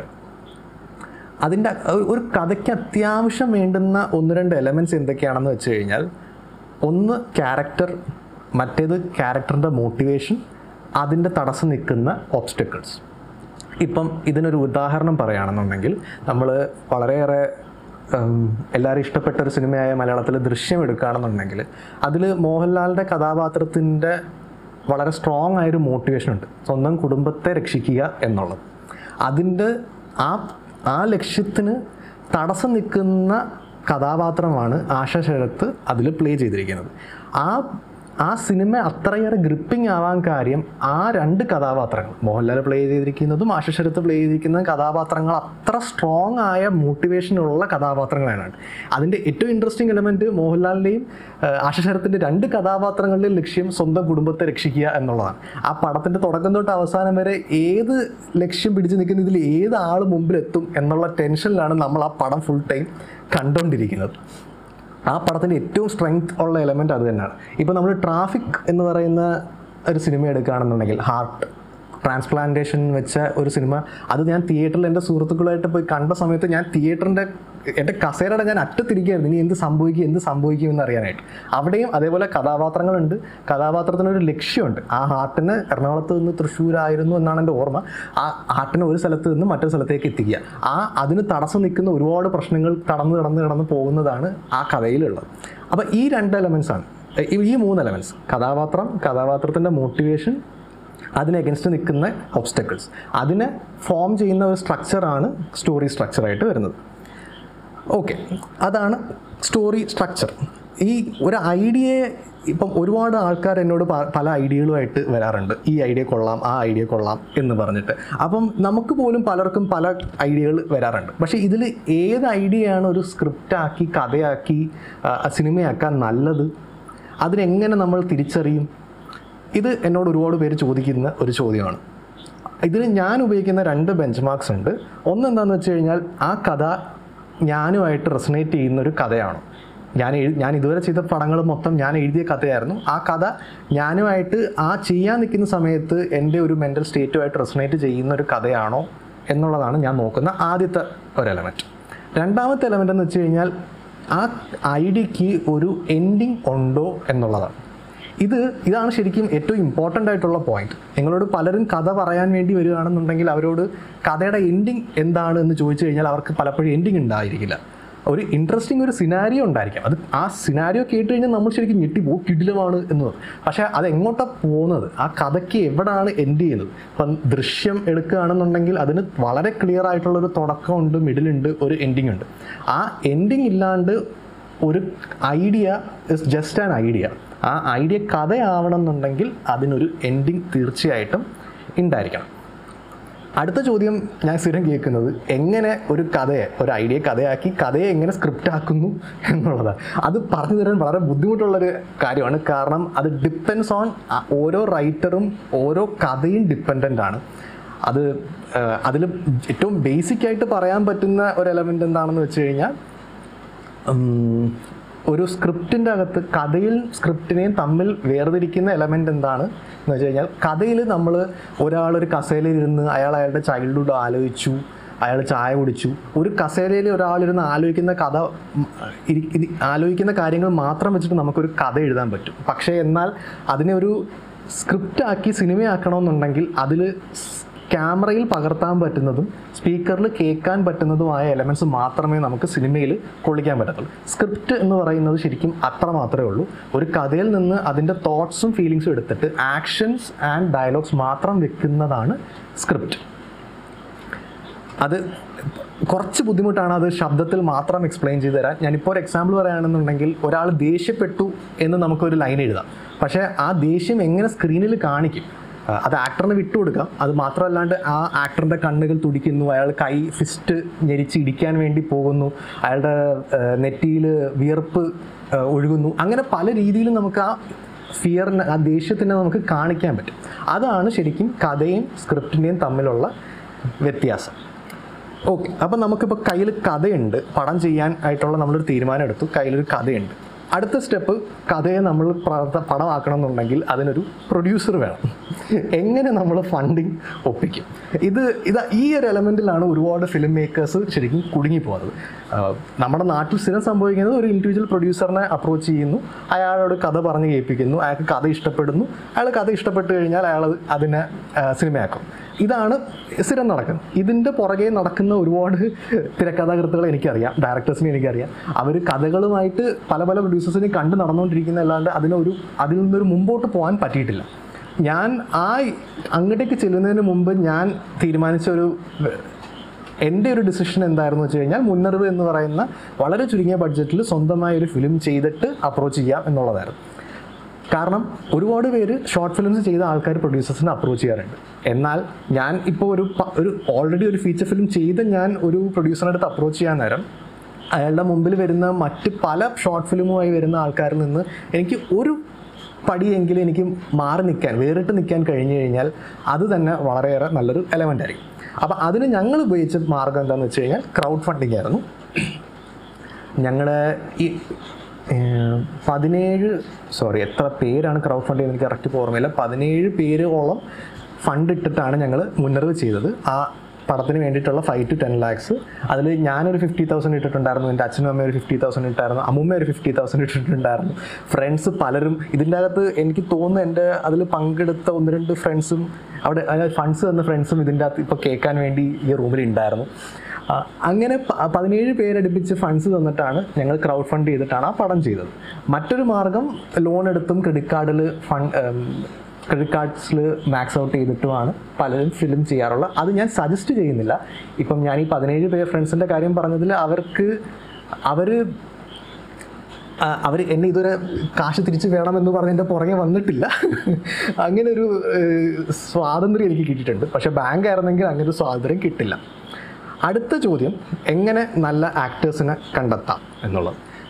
ഇത് ആക്ടേഴ്സിൻ്റെ പലരും ഷോർട്ട് ഫിലിംസ് ചെയ്യുന്ന സമയത്ത് അവരുടെ ഫ്രണ്ട്സിനെ പിടിച്ചു നിർത്തി അഭിനയിപ്പിക്കാറുണ്ട്. ആക്ടേഴ്സാണ് നമ്മളൊരു സിനിമയുടെ മുഖമായിട്ട് നമ്മൾ കാണുന്നത്. ആ ആക്ടേഴ്സിന് പെർഫോം ചെയ്യാൻ പറ്റിയില്ല എന്നുണ്ടെങ്കിൽ നമ്മൾ അതിന് പുറകിൽ ചെയ്യുന്ന യാതൊരു കാര്യത്തിനും പ്രസക്തി ഇല്ലാണ്ട് ആയിപ്പോകും. അതുകൊണ്ട് ആക്ടേഴ്സിനെ സെർച്ച് ചെയ്യുമ്പോഴത്തേക്ക് താരങ്ങൾ വേണമെന്നില്ല, പക്ഷേ അഭിനയിക്കാൻ അറിയാവുന്ന ആൾക്കാരെ തന്നെ തീർച്ചയായും വേണം. അതിന് ഞാൻ ചെയ്തത്, ഞാൻ കഴിഞ്ഞൊരു 3-4 കൊല്ലമായിട്ട് ഇവിടെ എറണാകുളത്ത് ആക്ട് ലാബ് എന്ന് പറയുന്ന ഇൻസ്റ്റിറ്റ്യൂട്ടിലെ ഒരു സ്റ്റുഡൻ്റാണ്. അവിടെ പോയി ഞാൻ ആക്ടിങ്ങിൻ്റെ ബേസിക്സ് പഠിച്ചിട്ടുണ്ട്. എൻ്റെ പല സുഹൃത്തുക്കളും അവിടെ നിന്ന് ആക്ടിങ് കഴിഞ്ഞ് പലരും പല പല സിനിമകളിൽ അഭിനയിച്ചുകൊണ്ടിരിക്കുന്ന ഒരുപാട് സുഹൃത്തുക്കളുണ്ട്. ഇവർ പലരുമാണ് മുന്നറിവ് ഞാൻ ചെയ്ത സമയത്ത് എന്നോടൊപ്പം ഉണ്ടായിരുന്നത്. ഇതേപോലെ ക്രൂവും എന്നോട് ഇതിനു മുമ്പ് ഞാൻ ചെയ്ത ഷോർട്ട് ഫിലിംസിലും അസിസ്റ്റ് ചെയ്ത പടങ്ങളിലും ഒക്കെ കൂടെ ഉണ്ടായിരുന്ന എന്നെ അറിയാവുന്ന ആൾക്കാരായിരുന്നു മുന്നറിവ് ചെയ്ത സമയത്തും ക്രൂവിൽ കൂടെ ഉണ്ടായിരുന്നത്. സ്ക്രിപ്റ്റായി പ്രൊഡ്യൂസറായി. ഈ വന്ന ഫണ്ട്സിനെ ഞങ്ങൾ ഈ 5 ലക്ഷം വന്നതിനെ എങ്ങനെ സ്പ്ലിറ്റ് ചെയ്തു എന്നുള്ളതും പല ആസ്പയറിംഗ് ഫിലിം മേക്കേഴ്സിനും സംശയമുള്ള ഒരു ചോദ്യമാണ്. ഫണ്ടിനെ നമ്മൾ സ്പ്ലിറ്റ് ചെയ്യുന്നത് നമ്മൾ സ്ക്രിപ്റ്റിനെ ബ്രേക്ക് ഡൗൺ ചെയ്യുന്നതിന് ഡിപ്പെൻഡൻ്റ് ആയിരിക്കും. സ്ക്രിപ്റ്റ് ബ്രേക്ക് ഡൗൺ എന്ന് പറയുന്നത് നമ്മൾ ആ സ്ക്രിപ്റ്റിനെ എടുത്തിട്ട് സീൻ ബൈ സീൻ അതിൽ എന്തൊക്കെ എലമെൻറ്റ്സ് ഉണ്ട്, അതിലൊരു കാറുണ്ടോ, അതിൽ എത്ര ആക്ടേഴ്സ് ഉണ്ട്, എത്ര പ്രോപ്സ് ഉണ്ട്, എത്ര ഡ്രസ്സ് കോസ്റ്റ്യൂം, അതിലൊരു വാട്ടർ ബോട്ടിലുണ്ടോ, അതിലൊരു പേനയുണ്ടോ, അങ്ങനെ ഉപ്പ് തൊട്ട് കർപ്പൂരം വരെയുള്ള ഒരു സീനിൽ ആവശ്യമുള്ള സകല സാധനങ്ങളും നമ്മൾ scene by scene list down ചെയ്യും. അതാണ് സ്ക്രിപ്റ്റ് ബ്രേക്ക് ഡൗൺ ചെയ്യുന്നത്. ഇത് പ്ലസ് ഷെഡ്യൂൾ വെച്ചിട്ടാണ് നമ്മൾ ബഡ്ജറ്റ് തീരുമാനിക്കുന്നത്. ഷെഡ്യൂളിനകത്ത് നമ്മൾ ചെയ്യുന്നത് ഈ ഓരോ സീൻ എടുത്തിട്ട് നമ്മൾ ഇന്ന ദിവസം ഏത് സീൻ ഷൂട്ട് ചെയ്യണം എന്നുള്ള തീരുമാനിക്കുന്നതാണ് ഷെഡ്യൂളിൽ ചെയ്യുന്നത്. ഷെഡ്യൂളിൽ പലപ്പോഴും നമ്മൾ സ്ക്രിപ്റ്റ് എഴുതിയിരിക്കുന്ന ഓർഡറിലായിരിക്കണം എന്നില്ല നമ്മൾ ഷൂട്ട് ചെയ്യണം. ചിലപ്പം ഇപ്പം മുന്നറിവ് ചെയ്ത സമയത്ത് ഞാനിപ്പോൾ എൻ്റെ ബെഡ്റൂമിൽ നിന്നാണ് ഇപ്പം സംസാരിക്കുന്നത്. ഈ ബെഡ്റൂമിലായിരുന്നു ഒരുപാട് സീൻസ് ഉണ്ടായിരുന്നത്. ഈ ബെഡ്റൂമിലുള്ള സീൻസ് എല്ലാം ഞങ്ങൾ ഒരുമിച്ചാണ് ആദ്യം ഷൂട്ട് ചെയ്തത്. അതും ഈ ബെഡ്റൂമും ഈ വീട്ടിന് ചുറ്റുമുള്ള ലൊക്കേഷൻസിലുള്ള സീൻസ്. അപ്പം അതിൻ്റെ ഒരു ഗുണം നമുക്ക് ഒരു ലൊക്കേഷനിൽ നിന്ന് അടുത്ത ലൊക്കേഷനിലേക്ക് വളരെ എളുപ്പം പോവുകയും അതിൽ നിന്ന് സമയം നഷ്ടപ്പെടാണ്ട് നമുക്ക് ഒരു ഷൂട്ട് ഡേ വളരെ യൂസ്ഫുൾ ആയിട്ട് ഡിസൈഡ് ചെയ്യാൻ പറ്റും. അപ്പോൾ ആ ഷെഡ്യൂൾ ബ്രേക്ക് ഡൗൺ ചെയ്യുമ്പോഴത്തേക്ക് നമ്മൾ ഏതൊക്കെ ദിവസം ഏതൊക്കെ സീൻസിൽ ഏതൊക്കെ എലമെൻറ്റ്സ് വേണമെന്നുള്ളത് നമ്മൾ ഫിഗർ ഔട്ട് ചെയ്യും. അതിനെ ബേസ് ചെയ്തിട്ടായിരിക്കും നമ്മൾ ഓരോ ദിവസത്തെ ഫണ്ട്സ് അലോക്കേറ്റ് ചെയ്യുന്നതും ആൾക്കാരെ വിളിക്കുന്നതും. ഇതിനെല്ലാം ഞങ്ങൾ ഉപയോഗിച്ചത് കെൽറ്റെക്സ് എന്ന് പറയുന്ന ഒരു സോഫ്റ്റ്വെയറാണ്. CELTX ഒരു ഫ്രീ സോഫ്റ്റ്വെയറാണ്. അതിൽ ഇതെല്ലാം വളരെ എളുപ്പം ചെയ്യാൻ പറ്റും. ഇതിൻ്റെ ഓൺലൈൻ പെയ്ഡ് വേർഷനും ഉണ്ട്, അത് ഞങ്ങൾ ഉപയോഗിച്ചില്ല. ഞങ്ങൾ ഫ്രീ വേർഷൻ, പഴയ ഒരു സോഫ്റ്റ്വെയറാണ്, അതിൻ്റെ ഫ്രീ വേർഷനാണ് ഉപയോഗിച്ചത്. പിന്നെ വരുന്ന ഒരു ചോദ്യം, എങ്ങനെ നമ്മൾ ഇവർക്ക് എല്ലാവർക്കും പേയ്മെൻറ്റ് കൊടുത്തു? 5 ലക്ഷത്തിൽ പേയ്മെൻറ്റ് കൊടുത്തു. അതിൽ ഇവർ പലരും എൻ്റെ ഫ്രണ്ട്സ് ആയിരുന്നതുകൊണ്ട്, പലരുമല്ല, ഇതിലെല്ലാവരും എൻ്റെ ഫ്രണ്ട്സ് ആയിരുന്നതുകൊണ്ട് അവർ എൻ്റെ പാഷൻ എന്താണെന്നും ഞാൻ ചെയ്യാൻ എന്താണ് ഉദ്ദേശിക്കുന്നതെന്ന് അറിയാവുന്നതുകൊണ്ട് അവരാരും പേയ്മെൻറ്റ് ചോദിച്ചോ പേയ്മെൻറ്റ് നോക്കി വന്നവരോ അല്ല. എല്ലാവരും ആ ഒരു പാഷന് വേണ്ടി എന്നോടൊപ്പം കൂടെ നിന്ന ആൾക്കാരാണ്. പക്ഷേ എന്നാലും അവർക്ക് ഒരു ഫണ്ട് കൊടുക്കാതിരിക്കുന്നത് ശരിയല്ല എന്നുള്ളതുകൊണ്ട് ഞാൻ എല്ലാവർക്കും ഒരു ചെറിയൊരു എമൗണ്ട്, ചിലപ്പം 1000 രൂപ, 500 രൂപ, 5000 രൂപ, അങ്ങനെയൊക്കെയുള്ള ചെറിയ എമൗണ്ട് ആയിരിക്കും. പക്ഷേ എന്നാൽ പോലും അങ്ങനെ ഒരു പേയ്മെൻറ്റ് കണക്ക് കൂട്ടിയിട്ടുണ്ടായിരുന്നു. പ്ലസ് ഡിഫേർഡ് പേയ്മെൻറ്റും ഉണ്ടായിരുന്നു. അതായത് പടം വിറ്റ് അതിൽ നിന്ന് കാശ് ഉണ്ടാക്കിയ ശേഷം അതിൻ്റെ ആ ഒരു ശതമാനം അവർക്കെല്ലാവർക്കും വീതിച്ചു കൊടുക്കുന്ന രീതി, അതിനാണ് ഡിഫേർഡ് പേയ്മെൻറ്റ് എന്ന് പറയുന്നത്. ഓക്കെ, ഷെഡ്യൂളിൻ്റെ അകത്തും ബഡ്ജറ്റ് ചെയ്യുന്നതിൻ്റെ അകത്തും വരുന്ന വേറൊരു ഇമ്പോർട്ടൻ്റ് എലമെൻറ്റ് ഫുഡും ട്രാവൽ, എക്യുപ്മെൻറ്റ്സ്, പ്രോപ്പർട്ടീസ്, ഈ എലമെൻറ്റ്സൊക്കെയാണ്. ഫുഡ് ഒരു ദിവസത്തെ മോർണിംഗ് ലഞ്ച്, ഇടയ്ക്ക് വൈകിട്ടത്തെ ചായ, രാത്രി ഡിന്നർ ഉണ്ടെന്നുണ്ടെങ്കിൽ ആ ഡിന്നർ, ഈ 4 നേരത്തെ ആഹാരം. അതിനെ ഒരു ദിവസം എനിക്ക് കറക്റ്റ് ഇപ്പോൾ ഓർമ്മയില്ല, I think it was about 500 per person ആയിരുന്നു എന്നാണ് എൻ്റെ ഓർമ്മ. 500 to 1000 per person per day ആയിരുന്നു. അപ്പോൾ എത്രത്തോളം ദിവസം ഷൂട്ട് ഡേ കൂടുന്നോ അത്രത്തോളം നമ്മുടെ ബഡ്ജറ്റും കൂടിക്കൊണ്ടിരിക്കും. ട്രാവൽ എല്ലാവരും അവരവർ വരുന്നതിൻ്റെ ബില്ല്, പെട്രോൾ അടിക്കുന്നതിൻ്റെ ബില്ല് തരുന്നത്, അത് ഞങ്ങൾ റീഇംബേഴ്സ് ചെയ്യുകയായിരുന്നു. എക്യുപ്മെൻറ്റ്സ് ഓൾമോസ്റ്റ് എല്ലാം ഞാൻ കഴിഞ്ഞ 4-5 കൊല്ലമായിട്ട് പതുക്കെ കളക്ട് ചെയ്ത് ഓരോ എലമെൻറ്റ്സ് ഉണ്ടായിരുന്നു. ക്യാമറ നമ്മൾ iPhone SE ഷൂട്ട് ചെയ്തത്, ഫസ്റ്റ് ജനറേഷൻ iPhone SE. അത് സെക്കൻഡ് ഹാൻഡ് വാങ്ങിച്ച് ഇവിടെ എറണാകുളത്ത് പെൻഡാമേനകാവിൽ പോയിട്ട് സെക്കൻഡ് ഹാൻഡ് വാങ്ങിച്ച iPhone SE ഞങ്ങൾ സിനിമ ഷൂട്ട് ചെയ്തത്. 2 iPhone SE ഉണ്ടായിരുന്നു, അതിലായിരുന്നു ഞങ്ങൾ ഷൂട്ട് ചെയ്തത്. പിന്നെ കാശ് ചിലവായ എലമെൻ്റ് എന്ന് പറയുന്നത് പ്രോപ്പർട്ടീസും ഡ്രസ്സുകളുമായിരുന്നു. കഴിയാവുന്നത്ര ഞങ്ങൾ ആക്ടേഴ്സിൻ്റെ കയ്യിലുണ്ടായിരുന്ന അവരവരുടെ ഡ്രസ്സ് തന്നെയാണ് ഉപയോഗിച്ചത്. പക്ഷേ ചില സമയത്ത് വളരെ സ്പെസിഫിക് ആയിട്ട് സ്ക്രിപ്റ്റിൽ ആവശ്യമുള്ള ഡ്രസ്സുകൾ വരുന്ന സമയത്ത് അത് ഞങ്ങൾ പുറത്തുനിന്ന് വാങ്ങിക്കുകയായിരുന്നു. മ്യൂസിക്കും ഞങ്ങൾ ഈ ഒരു മ്യൂസിക് കമ്പോസർ ഉണ്ടായിരുന്നു, പക്ഷേ അദ്ദേഹത്തിന് അവസാന നിമിഷം മാറേണ്ടി വന്നത് കാരണം ഞങ്ങൾ മ്യൂസിക് പുറത്തുനിന്ന് എടുക്കുകയായിരുന്നു. ആർട്ട്ലിസ്റ്റ് എന്ന് പറയുന്ന ഒരു വെബ്സൈറ്റിലാണ് ഞങ്ങൾ എടുത്തത്, ആർട്ട്ലിസ്റ്റും ഫിലിം സ്ട്രോയും എന്ന് പറയുന്ന ഒരു വെബ്സൈറ്റ്. പിന്നെ ഫണ്ട് വരുന്നത് DCP സെൻസറിങ്. നമ്മൾ സിനിമ തിയേറ്ററിലേക്ക് റിലീസ് ചെയ്യാൻ പോകുകയാണെന്നുണ്ടെങ്കിൽ സെൻസർ സർട്ടിഫിക്കറ്റ് എടുക്കണം. അതിന് ഏകദേശം ഒരു 50,000 രൂപ എടുപ്പിച്ച് സെൻസർ സർട്ടിഫിക്കറ്റ് എടുക്കാൻ ചിലവുണ്ട്. പിന്നെ പബ്ലിസിറ്റിയും അല്ലറ ചില്ലറ വേറെ എന്തൊക്കെ എക്സ്പെൻസസ് വരുന്നുള്ളത്. അല്ലറ ചില്ലറ എക്സ്പെൻസസിന് ഏകദേശം ബഡ്ജറ്റിൻ്റെ ഒരു 10% എങ്കിലും മാറ്റി വെക്കേണ്ടി വരാറുണ്ട്, അല്ലറ ചില്ലറ എന്ന് പറയുന്നുണ്ടെങ്കിൽ പോലും. പിന്നെ ഇതെല്ലാം ആയിട്ട് നമ്മൾ സെറ്റിൽ പോയിട്ട് ഇതിനെ എങ്ങനെ ഷൂട്ട് ചെയ്യുന്നു എന്നുള്ളത്, ഹൗ ടു ഡയറക്റ്റ്, അതൊരു വളരെ വാസ്റ്റായൊരു ടോപ്പിക്കാണ്. അതൊരു അതിൽ എനിക്ക് പറയാൻ പറ്റുന്ന എലമെൻസ് എന്ന് വെച്ച് കഴിഞ്ഞാൽ ശരിക്കും ഡയറക്ടർ എന്ന് പറയുന്നത് അയാൾ എന്താണ് ചെയ്യുന്നത് എന്ന് പലർക്കും വളരെയേറെ കൺഫ്യൂഷനുള്ള സമയമാണ്. നമ്മൾ ശ്രീനിവാസൻ സാറ് മറ്റേ പഴയ ചിന്താവിഷ്ട ചാനലിൽ സ്റ്റാർട്ട് ആക്ഷൻ കട്ട് എന്ന് വിളിക്കുന്ന ആളെയാണ് നമ്മൾ പലപ്പോഴും ഡയറക്ടറായിട്ട് ചിന്തിക്കുന്നത്. പക്ഷേ ശരിക്കും ഡയറക്ടർ എന്താണ് ഡയറക്റ്റ് ചെയ്യുന്നത് എന്ന് വെച്ച് കഴിഞ്ഞാൽ ആക്ടേഴ്സിനെയോ അവിടെ നിൽക്കുന്ന ക്യാമറയോ ലൈറ്റ്സോ അല്ല, പക്ഷേ കാണുന്ന പ്രേക്ഷകൻ്റെ ഓഡിയൻസിനെയാണ് ശരിക്കും ഒരു ഡയറക്ടർ ഡയറക്റ്റ് ചെയ്യുന്നത്. ഒരു സമയത്ത് ഇന്ന മ്യൂസിക് കേൾപ്പിച്ച് കഴിഞ്ഞ് ആ ഓഡിയൻസിനെ പേടിപ്പിക്കുക, അല്ലെങ്കിൽ ആ ഓഡിയൻസിനെ ഒരു റൊമാൻറ്റിക് മൂഡിലേക്ക് കൊണ്ടുപോവുക, ആൾക്കാരുടെ പെർഫോമൻസ്, ക്യാമറയുടെ പ്ലേസ്മെൻറ്റ്, ലൈറ്റിംഗ്, സൗണ്ട്, അങ്ങനെ സിനിമയിൽ വരുന്ന പല പല കലാരൂപങ്ങൾ ഉപയോഗിച്ച് ആ ഓഡിയൻസിൻ്റെ അറ്റൻഷനെ ഡയറക്റ്റ് ചെയ്യുന്ന ഒരു സ്കില്ലാണ് ശരിക്കും ഒരു ഡയറക്ടറിൻ്റേതായിട്ടുള്ളത്. അത് വളരെ വാസ്റ്റായിട്ടൊരു ഫീൽഡാണ്. അത് പറഞ്ഞു തീർക്കാൻ ഞാൻ കഴിഞ്ഞ കുറേ നാളായിട്ട് യൂട്യൂബിൽ പല വീഡിയോകൾ ചെയ്യുന്നുണ്ടെങ്കിലും അതിൻ്റെ ഏഴിലൊന്നൊരു അംശം പോലും എനിക്കിതുവരെ കവർ ചെയ്യാൻ പറ്റിയിട്ടില്ല. അത്ര ഒരു വളരെ വലിയൊരു ടോപ്പിക്കാണ്. അപ്പോൾ ഇതിൽ ഞങ്ങൾ മുന്നറിവ് ചെയ്ത സമയത്ത് ഐഫോൺ എസ് സിയിൽ ഞങ്ങൾ പടം ഷൂട്ട് ചെയ്തപ്പം അതിൽ ഞങ്ങൾ അനുഭവിച്ച ചില പ്ലസ് പോയിൻറ്റ്സും മൈനസ് പോയിൻറ്റ്സും പറയാം. ഐഫോണിൽ ഷൂട്ട് ചെയ്യുന്നതിൻ്റെ ചില പ്ലസ് പോയിൻറ്റ്സ് എന്തെന്ന് വെച്ച് കഴിഞ്ഞാൽ അത് കേൾക്കുമ്പോൾ തന്നെ ആൾക്കാർക്കൊരു ഐഫോണിലൊരു സിനിമ ഷൂട്ട് ചെയ്യാൻ പറ്റുമോ എന്നുള്ള ഒരു ഔട്ട്റേജിയസ്നെസ് ഉണ്ടായിരുന്നു. ഇപ്പം അത് ശരിക്കും കുറഞ്ഞു. ഞങ്ങൾ മുന്നറിവ് ചെയ്യുന്ന സമയത്ത് അതിനു മുമ്പ് ആരും ഐഫോണിൽ സിനിമ ചെയ്തിട്ടുണ്ടായില്ല. സിയൂസൂൺ വന്നപ്പോഴത്തേക്ക് അത് ആ വാർത്ത ഒരുപാട് പ്രചരിച്ചപ്പോഴത്തേക്ക് ഐഫോണിലായാലും നമുക്ക് സിനിമ ഷൂട്ട് ചെയ്യാം എന്നുള്ളൊരു മൈൻഡായിട്ടുണ്ടായിരുന്നു. അന്ന് ഷൂട്ട് ചെയ്യുന്ന സമയത്ത് ആർക്ക് കേട്ട് കഴിഞ്ഞാലും ഒന്ന് ഞെട്ടുന്ന ഒരു എലമെൻറ്റായിരുന്നു. മറ്റൊരു എലമെൻറ്റ്, ഈ ഫോണിൽ ഞങ്ങൾ ഷൂട്ട് ചെയ്യുന്ന സമയത്ത്, ഞങ്ങൾ റോട്ടിലോ വഴിയിലോ എവിടെയെങ്കിലും നിന്ന് ഷൂട്ട് ചെയ്യുന്ന സമയത്ത് ആൾക്കാരും മൈൻഡ് ചെയ്യത്ത് പോലും ഇല്ല. കുറച്ച് പിള്ളേർ ഫോണിൽ എന്തോ കാണിക്കുന്നു പോട്ടെ എന്നുള്ള രീതിയിൽ. അപ്പോൾ ഞങ്ങൾക്ക് വളരെ എളുപ്പം ഞങ്ങൾ ആഗ്രഹിച്ച സീൻസ് വേറെ ആരുടെ ശല്യം ഇല്ലാണ്ട്, ആരും ക്യാമറയിൽ നോക്കാണ്ട് വളരെ എളുപ്പം ഷൂട്ട് ചെയ്യാൻ പറ്റിയിട്ടുണ്ട്. മറ്റൊന്ന്, ഇത് കേൾക്കാൻ നേരം പലർക്കും ഇൻസ്പയർഡായിട്ട് എന്നോട് വരാറുണ്ട്, നിങ്ങൾ ഐഫോണിൽ ഷൂട്ട് ചെയ്തല്ലോ, ഞങ്ങൾക്ക് ഭയങ്കര ഇൻട്രസ്റ്റിംഗ്, ഞങ്ങൾക്ക് ചെയ്യണം എന്നുള്ളൊരു ആഗ്രഹമുണ്ട്. അങ്ങനെ ഒരു മറ്റ് പല ആസ്പയറിംഗ് ഫിലിം മേക്കേഴ്സിനെ ഇൻസ്പയർ ചെയ്യാനും പറ്റാറുണ്ട്. ഐഫോണിൽ ഷൂട്ട് ചെയ്യുന്നതിൻ്റെ നെഗറ്റീവ് എന്താണെന്ന് വെച്ച് കഴിഞ്ഞാൽ, ഏറ്റവും ബിഗസ്റ്റ് നെഗറ്റീവ് ഞങ്ങൾ അനുഭവിച്ചത് ഐഫോൺ ചൂടാവുന്നതായിരുന്നു. ഞാൻ ഈ ഐഫോൺ ഫിലിം മേക്കിംഗ് റിസർച്ച് ചെയ്യുന്ന സമയത്ത് ഞാൻ ഒരുപാട് ആൾക്കാർ വളരെ സിമ്പിളായിട്ട് ഷൂട്ട് ചെയ്യുന്നത് കണ്ടിട്ടുണ്ട്. വേറെ ആർക്കും ഫോൺ ചൂടാവുന്നത് ആ പ്രശ്നം ഞാൻ അനുഭവിച്ചിട്ടില്ല.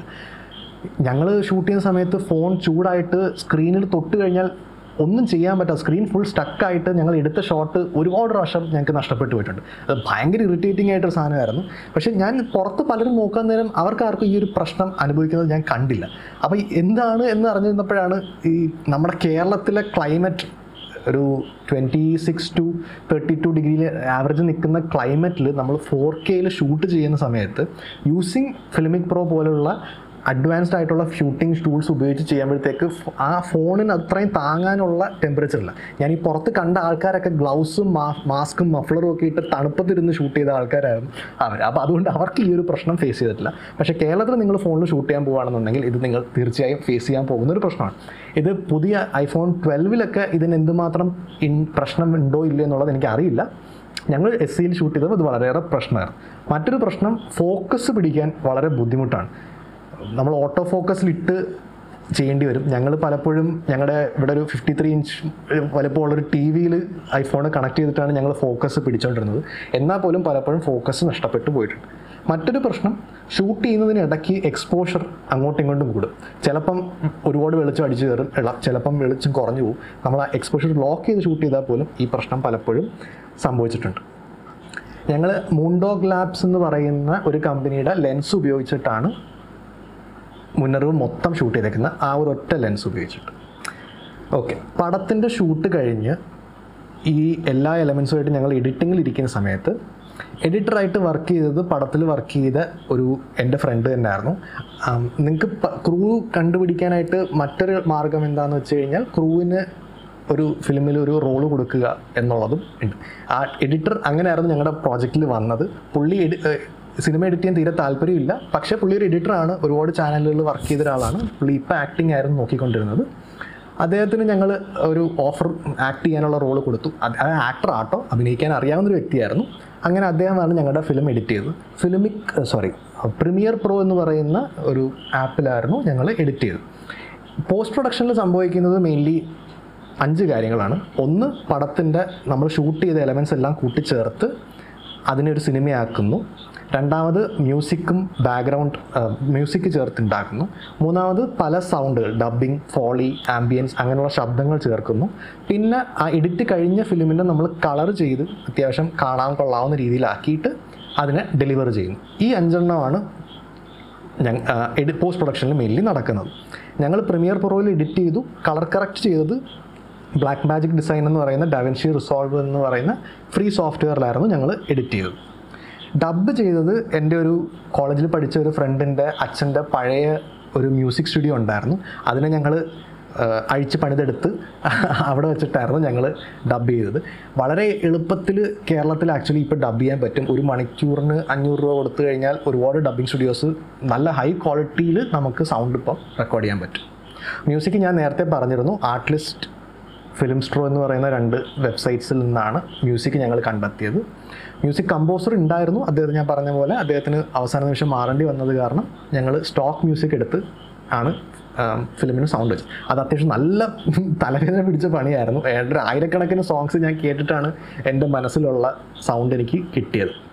ഗ്രേഡിങ് ചെയ്തില്ല, കാരണം ഫോണിൽ ഷൂട്ട് ചെയ്തേക്കുന്ന ഫോമാറ്റ് എന്ന് പറയുന്നത് വളരെ കംപ്രസ്ഡ് ആയിട്ടുള്ളൊരു ഒരു ഫോമാറ്റാണ്. അതിന് നമുക്ക് അധികം അങ്ങോട്ടോ ഇങ്ങോട്ടോ വലിക്കാൻ പറ്റില്ല.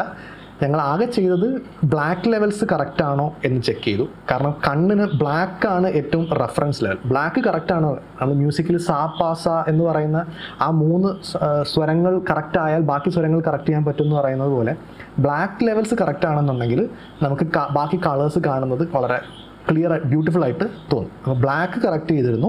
അതിന് ഫോൾസ് കളർ എന്ന് പറയുന്നൊരു പ്ലഗിൻ യൂസ് ചെയ്തിരുന്നു. പിന്നെ നോയ്സ്, ഒരുപാട് നോയ്സ് ഉണ്ടായിരുന്നു ഐഫോണിൽ ഷൂട്ട് ചെയ്യുന്നത്. വളരെയേറെ സൺലൈറ്റ് ഉള്ള സമയത്ത് ഷൂട്ട് ചെയ്ത ഒരു ഫുട്ടേജ് ആയിരുന്നുവെങ്കിൽ പോലും അതിൻ്റെ അകത്ത് വളരെയേറെ നോയ്സ് ഉണ്ടായിരുന്നു. അപ്പോൾ നീറ്റ് വീഡിയോ എന്ന് പറയുന്നൊരു പ്ലഗിൻ വാങ്ങിച്ച് അത് വെച്ചിട്ടായിരുന്നു ഞങ്ങൾ കളർ കറക്റ്റ് ചെയ്തത്. ഇതൊക്കെ കഴിഞ്ഞ് പടം കംപ്ലീറ്റ് ചെയ്ത ശേഷമാണ് ഞാൻ എൻ്റെ ഇതുവരെയുള്ള യാത്രയിലെ ഏറ്റവും ബിഗ്ഗസ്റ്റ് ലെസൺ ഞാൻ പഠിക്കുന്നത്. അത് പടത്തിനെ മാർക്കറ്റ് ചെയ്യുന്നതാണ് ശരിക്കും ഏറ്റവും ബുദ്ധിമുട്ടുള്ള പ്രവൃത്തി. പടം ഉണ്ടാക്കുന്നത് ആക്ച്വലി ഭയങ്കര സിമ്പിളാണ് കമ്പയർഡ് ടു പടത്തിനെ നമ്മൾ ഒരു ഓഡിയൻസിൻ്റെ മുമ്പിലെത്തിക്കുക എന്നുള്ളത്. ഇപ്പം ഞാൻ ചോദിക്കാം, ഇപ്പം ഈ നമ്മുടെ ഈ റൂമിലിപ്പോൾ ഉള്ള ഇത്രയും പേരിൽ മുന്നറിവ് കണ്ടിട്ടുള്ളത് വളരെ ചുരുക്കം ആൾക്കാർ മാത്രമായിരിക്കും. കാരണം നമുക്കിപ്പോൾ അത്ര സാച്ചുറേറ്റഡ് ആണ് വിത്ത് കോണ്ടന്റ്. നമുക്ക് Netflix, Amazon Prime, YouTube, TikTok, അങ്ങനെ ഒരുപാട് ഓപ്പർച്യൂണിറ്റീസ് ഫോർ എൻ്റർടൈൻമെൻ്റ് ഉണ്ട്. ആ അത്രയും എൻ്റർടൈൻമെൻറ്റിൻ്റെ ഇടയ്ക്ക് ഒരു പടത്തിൻ്റെ ആൾക്കാരിലേക്ക് എത്തിക്കുക എന്ന് പറയുന്നത് വളരെയേറെ ബുദ്ധിമുട്ടുള്ളൊരു കാര്യമാണ്. അതിൽ ഞാൻ പഠിച്ച ഒരു കാര്യം എന്ന് വെച്ച് കഴിഞ്ഞാൽ, ഞങ്ങൾ മുന്നറിവ് ശ്രമിച്ച ഒരു കാര്യം, എല്ലാ പടത്തിനും ഒരു റിമാർക്കബിലിറ്റി ഉണ്ടാവണം. റിമാർക്കബിൾ എന്ന് പറയുന്നത് ആ പടത്തിനെ കുറിച്ച് ആൾക്കാർക്ക് റിമാർക്ക് ചെയ്യാനുള്ള ഒരു എലമെൻ്റ് ഉണ്ടായിരിക്കണം, അതിനെക്കുറിച്ച് സംസാരിക്കാൻ പറ്റുന്ന ഒരു എലമെൻറ്റ്. ഇപ്പോൾ അതിന് 1-2 എക്സാമ്പിൾ പറയുകയാണെങ്കിൽ, ദംഗൽ എടുക്കുകയാണെന്നുണ്ടെങ്കിൽ, ദംഗൽ റിലീസ് ചെയ്യുന്നതിന് മുമ്പ് അമീർ ഖാൻ്റെ ട്രാൻസ്ഫോർമേഷൻ വീഡിയോ വളരെയേറെ വൈറലായ ഒരു എലമെൻ്റ് ആയിരുന്നു. അമീർ ഖാൻ അദ്ദേഹം വയർ ചാടിയിരുന്നത് മെലിഞ്ഞ് ഫിറ്റാവുന്ന ആ ഒരു വീഡിയോ ഒരുപാട് പേർ ഷെയർ ചെയ്ത് ഒരു എലമെൻറ്റായിരുന്നു. അതൊരു റിമാർക്കബിൾ എലമെൻ്റാണ്. അത് നമ്മൾ കാണുമ്പോൾ നമ്മൾ ഇത് കണ്ടു നോക്ക്, ഇതിൻ്റെ അകത്ത് അമീർ ഖാൻ ഇങ്ങനെ ട്രാൻസ്ഫോം ചെയ്തിട്ടുണ്ട്, ആ എലമെൻ്റാണ് ഞാൻ ഉദ്ദേശിച്ചത്. അവതാർ എടുക്കുകയാണെന്നുണ്ടെങ്കിലും, അത് 2008 ലോക ക്രൈസിസ് നടക്കുന്ന സമയത്ത് ഏറ്റവും കൂടുതൽ അന്നത്തെ ബ്ലോക്ക് ബസ്റ്റർ റെക്കോർഡ്സ് തകർത്ത പടമായിരുന്നു അവതാർ. വേൾഡ് ഫിനാൻഷ്യൽ ക്രൈസിസ് നടക്കുന്ന സമയത്ത് അതിൻ്റെയും ഇതേപോലെ തന്നെ ആയിരുന്നു. എല്ലാവർക്കും അത് ഇറങ്ങിയ സമയത്ത് അതിൻ്റെ VFXനെ കുറിച്ചും അതിൻ്റെ എഫക്ട്സിനെ കുറിച്ചും പറയാൻ മാത്രമേ സമയം ഉണ്ടായിരുന്നുള്ളൂ. ഇതിന് ഇപ്പം ഞാൻ ഈ പറഞ്ഞ 2 എക്സാമ്പിളും വളരെയേറെ ഹൈ ബഡ്ജറ്റിൽ വർക്ക് ചെയ്ത പടങ്ങളാണ്. അതിൻ്റെ വേറൊരു എക്സാമ്പിൾ ഞാൻ പറയാം. സമീർ എന്ന് പറഞ്ഞിട്ട് ഒരു ഫിലിം എൻ്റെ ഫ്രണ്ട് ആനന്ദ് റോഷൻ എന്ന് പറയുന്ന എൻ്റെ ഒരു സുഹൃത്ത് അഭിനയിച്ച് സമീർ എന്ന് പറഞ്ഞൊരു പടത്തിൽ ആനന്ദ് റോഷൻ അമീർ ഖാൻ ചെയ്ത അതേപോലെ മെലിഞ്ഞ് വണ്ണം വയ്ക്കുന്ന ഒരു ട്രാൻസ്ഫോർമേഷൻ ഉണ്ടായിരുന്നു. ആനന്ദ് റോഷൻ്റെ ആ കഥാപാത്രം ഒരു മരുഭൂമിയിൽ അകപ്പെട്ട് പോയി ഫുഡൊന്നും കിട്ടാണ്ടായി പോയിരിക്കുന്ന കഥാപാത്രമായിരുന്നു. അപ്പം ആ റോഷൻ വളരെയേറെ മെലിഞ്ഞുണങ്ങിയ ഒരു രൂപത്തിൽ നിന്ന് വളരെയേറെ ഫിറ്റ് ഒരു ട്രാൻസ്ഫോർമേഷൻ ഭയങ്കര ഇതായിരുന്നു. അത് ആ റോഷൻ്റെ അമ്മ ഫേസ്ബുക്കിലൊരു പോസ്റ്റ് ഇട്ടത് വളരെ വൈറലായി പോയിരുന്നു. അതിനെ പല ന്യൂസ് പേപ്പേഴ്സും കവർ ചെയ്തിരുന്നു. അങ്ങനെ ഞാനീ പറഞ്ഞ റിമാർക്കബിലിറ്റി ഹൈ ബഡ്ജറ്റ് പടങ്ങൾക്ക് മാത്രമല്ല, വളരെയേറെ ചെറിയ ബഡ്ജറ്റ് പടങ്ങൾക്കും ചെയ്യാൻ പറ്റും. ഇപ്പം ഫോർ എക്സാമ്പിൾ മുന്നറിവ് തന്നെ എടുക്കുകയാണെന്നുണ്ടെങ്കിൽ, ഐഫോണിൽ ഷൂട്ട് ചെയ്ത ആദ്യത്തെ മലയാള സിനിമ എന്ന് പറയുന്നത് ഒരു റിമാർക്കബിൾ ഒരു എലമെൻ്റാണ്. ഇത് കാരണം ഐഫോണിൽ ഷൂട്ട് ചെയ്യപ്പെടുന്നു എന്നൊരു കാരണം കൊണ്ട് മാത്രം ഞങ്ങൾ പടം ചെയ്യുന്ന സമയത്ത് തന്നെ ഓൾറെഡി മുന്നറിവിനെ പറ്റിയിട്ട് ദ ഹിന്ദു നാഷണൽ ന്യൂസ് പേപ്പറിൽ അതിനെക്കുറിച്ച് കവറേജ് ഉണ്ടായിരുന്നു. അതിന് കാരണം എഗെയിൻ റിമാർക്കബിൾ ആവുന്ന ഒരു എലമെൻറ്റ്. അത് ഒരു വേർഡ് ഓഫ് മൗത്ത് പബ്ലിസിറ്റിക്ക് ഫ്രീ ആയിട്ട് പബ്ലിസിറ്റി ജനറേറ്റ് ചെയ്യാൻ പറ്റുന്ന ഒരു എലമെൻറ്റാണ്. ഓക്കെ, മാർക്കറ്റിങ്ങിൽ നമ്മൾ എത്രത്തോളം ആഡ്സ് ആയാലും ഇതിലൊക്കെ എത്ര ഫണ്ട് ഇറക്കി കഴിഞ്ഞാലും അതിൽ നിന്ന് തിരിച്ചൊന്നും കിട്ടത്തില്ല. പടം വിറ്റ് അത് ആൾക്കാർ കാണുന്ന സമയത്ത് ആണ് നമുക്ക് അതിൽ നിന്നൊരു റിട്ടേൺ കിട്ടുന്നത്. മാർക്കറ്റിങ്ങും സെല്ലിങ്ങും തമ്മിൽ ഒരുപാട് വ്യത്യാസമുണ്ട്. ഒരു പടം എന്ന് പറയുന്ന ഒരു അസറ്റ് ഒരു ഇൻ്റലക്ച്വൽ പ്രോപ്പർട്ടിയാണ്. അത് നമ്മൾക്ക് 80 വർഷം വരെ അത് നമ്മുടെ കയ്യിലുള്ള ഒരു പ്രോപ്പർട്ടിയാണ്. ആ 80 വർഷങ്ങൾക്ക് ഇത് വർഷത്തോളം നമുക്ക് ആ പടത്തിൽ നിന്ന് ഫണ്ട്സ് ഉണ്ടാക്കാൻ പറ്റും. അതിൻ്റെ വളരെ ട്രഡീഷണൽ പടത്തിൽ നിന്ന് കാശുണ്ടാക്കുന്ന രീതിയാണ് തിയേറ്ററിക്കൽ റിലീസും ടി വിയിൽ റിലീസ് ചെയ്യുന്നത്. ഇതായിരുന്നു ഇത്രയും വർഷങ്ങളായിട്ട് നടന്നുകൊണ്ടിരിക്കുന്നത്. പക്ഷേ ഞാൻ ആദ്യം തുടങ്ങുന്ന സമയത്ത് പറഞ്ഞ പോലെ ഇത്രയും ചെറിയൊരു ബഡ്ജറ്റിൽ ചെയ്യുന്നൊരു പടം തിയേറ്ററിക്കലി റിലീസ് ചെയ്യുക എന്ന് പറയുന്നത് വളരെ ബുദ്ധിമുട്ടുള്ള കാര്യമാണ്. OTT റിലീസാണ് ഇപ്പം ഇപ്പോഴത്തെ ഒരു ട്രെൻഡ്. മുന്നറിവ് ഇപ്പം കഴിഞ്ഞ മാസം ഞങ്ങളൊരു പുതിയ ഒരു OTT പ്ലാറ്റ്ഫോമിലേക്ക് എത്തിക്കാൻ പറ്റി. വൂളർ എന്ന് പറയുന്ന ഒരു മാർക്കറ്റ് പ്ലേസ് വഴിയാണ് അത് ചെയ്തത്. അത് ഞാൻ ഡീറ്റെയിൽഡ് ആയിട്ട് ഞാൻ എൻ്റെ വെബ്സൈറ്റിലും യൂട്യൂബിലും ഞാൻ സംസാരിച്ചിട്ടുണ്ട്. പിന്നെ നെറ്റ്ഫ്ലിക്സിലും പ്രൈമിലും അങ്ങനെയുള്ള സകല OTT പ്ലാറ്റ്ഫോമിലേക്ക് ഞാൻ പടം എത്തിക്കാൻ എന്നെക്കൊണ്ടാവുന്ന രീതിയിലൊക്കെ ഞാൻ ശ്രമിച്ചു, പക്ഷേ എത്തിക്കാൻ കഴിഞ്ഞില്ല. ഇതാണ് ഞാനിത് പറയാൻ കാര്യം, ഇതാണ് the reality of the situation. പിന്നുള്ള ഓപ്ഷൻ ഫിലിം ഫെസ്റ്റിവൽസ്. അതിലേക്ക് എനിക്ക് മുന്നറിവിനെ അയക്കാൻ പറ്റിയില്ല, കാരണം മുന്നറിവ് ചെയ്ത് കഴിഞ്ഞപ്പോഴത്തേക്ക് തന്നെ ഓൾറെഡി പടത്തേക്കങ്ങളുടെ കയ്യിലുണ്ടായിരുന്ന ബഡ്ജറ്റ് മൊത്തം തീർന്നുപോയി. ഓക്കെ, പിന്നെ DVD യും TV യും ഇത് ഞാൻ ഇതുവരെ പരീക്ഷിച്ചിട്ടില്ലാത്ത മാർഗങ്ങളായതുകൊണ്ട് എനിക്കതിനെക്കുറിച്ച് പറയാനുള്ള വിവരമില്ല. അപ്പം ഇതിൽ നിന്നൊക്കെ ഞാൻ പഠിച്ച ഒരു എലമെൻറ്റ് നേരത്തെ പറഞ്ഞ പോലെ പടം ചെയ്യുക എന്ന് പറയുന്നത് വളരെ എളുപ്പമുള്ളൊരു കാര്യമാണ്. പടത്തിന് ആൾക്കാരിലേക്ക് എത്തിക്കുക എന്ന് പറയുന്നത് വളരെ ബുദ്ധിമുട്ടുള്ള കാര്യമാണ്. അപ്പോൾ ഇപ്പോഴത്തെ എൻ്റെ ഫോക്കസ് മൊത്തം ഈ ഒരു ഓഡിയൻസ് ബിൽഡ് ചെയ്യാനുള്ളതാണ്. അതുകൊണ്ട് ഞാൻ ഇപ്പോൾ എഴുതിക്കൊണ്ടിരിക്കുന്ന സ്ക്രിപ്റ്റ് ഞാൻ തൽക്കാലം നിർത്തിയിട്ട് എൻ്റെ ഫോക്കസ് മൊത്തം ഇപ്പം ഞാൻ യൂട്യൂബിൽ ഞാൻ ഇതുവരെ പഠിച്ച കാര്യങ്ങൾ, ഇപ്പം ഞാൻ നിങ്ങളോട് വളരെ ബ്രീഫായിട്ട് ഈ പറഞ്ഞ കാര്യങ്ങളിൽ വളരെ ഡീറ്റെയിൽ ആയിട്ട് യൂട്യൂബിൽ ഓരോ ടോപ്പിക്സ് ആയിട്ട് എടുത്ത് വീഡിയോസ് ചെയ്തുകൊണ്ടിരിക്കുന്നു. അത് ഇതിനോടൊക്കെ ഉപരി വേറെ 1-2 പോയിൻറ്റ്സ് പറയാനുണ്ടായിരുന്നത്, നമ്മൾ പടം ചെയ്ത് കഴിയുമ്പോഴത്തേക്ക് ഇപ്പം ഞാനൊരു പടം ചെയ്ത് കഴിഞ്ഞു, എനിക്കിപ്പോൾ അടുത്തൊരു പടത്തിലേക്ക് പോകാനായിട്ട് വളരെ എളുപ്പം ചെയ്യാൻ പറ്റും. അവിടെ നമ്മൾ പടങ്ങൾ കൂടുതൽ ചെയ്ത് നമ്മൾ കൂടുതൽ അറിയപ്പെടാൻ നേരം നമുക്ക് നമ്മുടെ judgement starts to matter lot more. നമുക്ക് നമ്മൾ എഴുതിയേക്കുന്ന ഒരു കഥ നല്ലതാണോ മോശമാണോ എന്ന് പറയാനുള്ള ജഡ്ജ്മെൻറ്റ് അത് ഡെവലപ്പ് ചെയ്യാൻ നമ്മൾ പല സിനിമകൾ കാണുക, മോശം സിനിമകൾ കാണുക, ഇങ്ങനെയുള്ള കാര്യങ്ങളാണ്.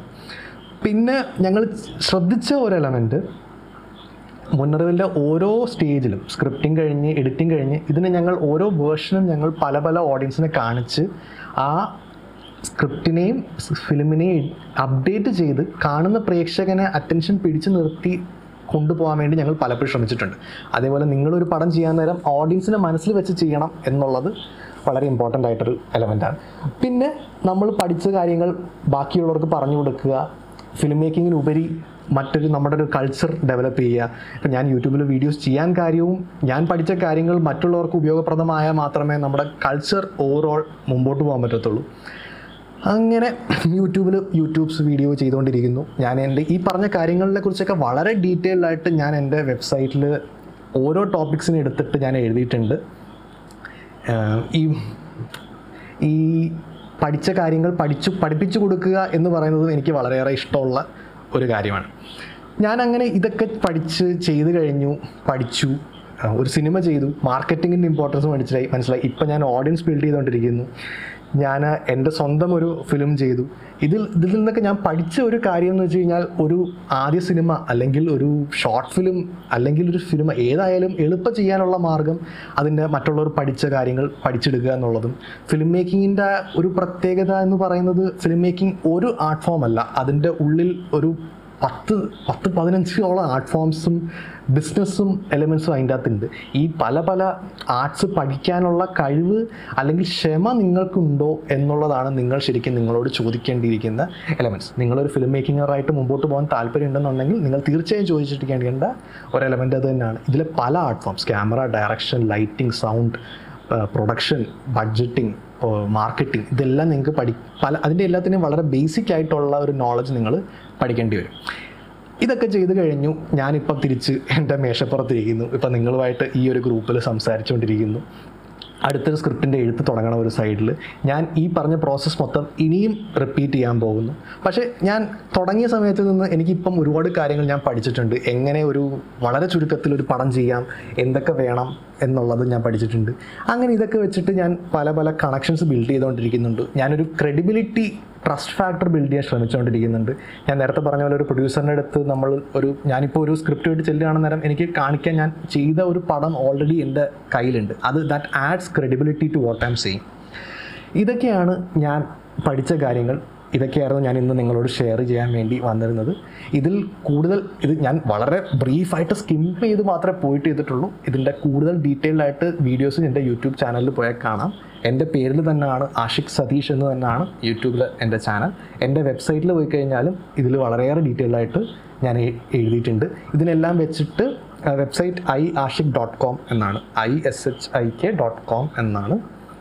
ഈ പറഞ്ഞ കാര്യങ്ങളെല്ലാം ചേർത്ത് ഞാൻ എഴുതിയ ഒരു ഫിലിം മേക്കിങ്ങിനെ പറ്റിയിട്ടുള്ളൊരു ബുക്കുമുണ്ട്, ഇന്ത്യൻ ഇൻഡി ഫിലിം എന്ന് പറഞ്ഞ്. ആമസോണിലും ഫ്ലിപ്കാർട്ടിലും അത് അവൈലബിൾ ആണ്. ഈ വളരെ ബ്രീഫായിട്ട് പറഞ്ഞു പോയ കാര്യങ്ങളെക്കുറിച്ച് ഞാൻ വളരെ ഡീറ്റെയിൽഡായിട്ട് ആ ബുക്സിൽ എഴുതിയിട്ടുണ്ട്. ഇതിത്രയായിരുന്നു ഇന്ന് നിങ്ങളോട് പങ്കുവയ്ക്കാൻ ഞാൻ വന്നത്. Thank you for listening. ഇനി നമുക്ക് ചോദ്യങ്ങൾക്കുണ്ടെന്നുണ്ടെങ്കിൽ ചോദ്യങ്ങളിലേക്ക് കടക്കാം.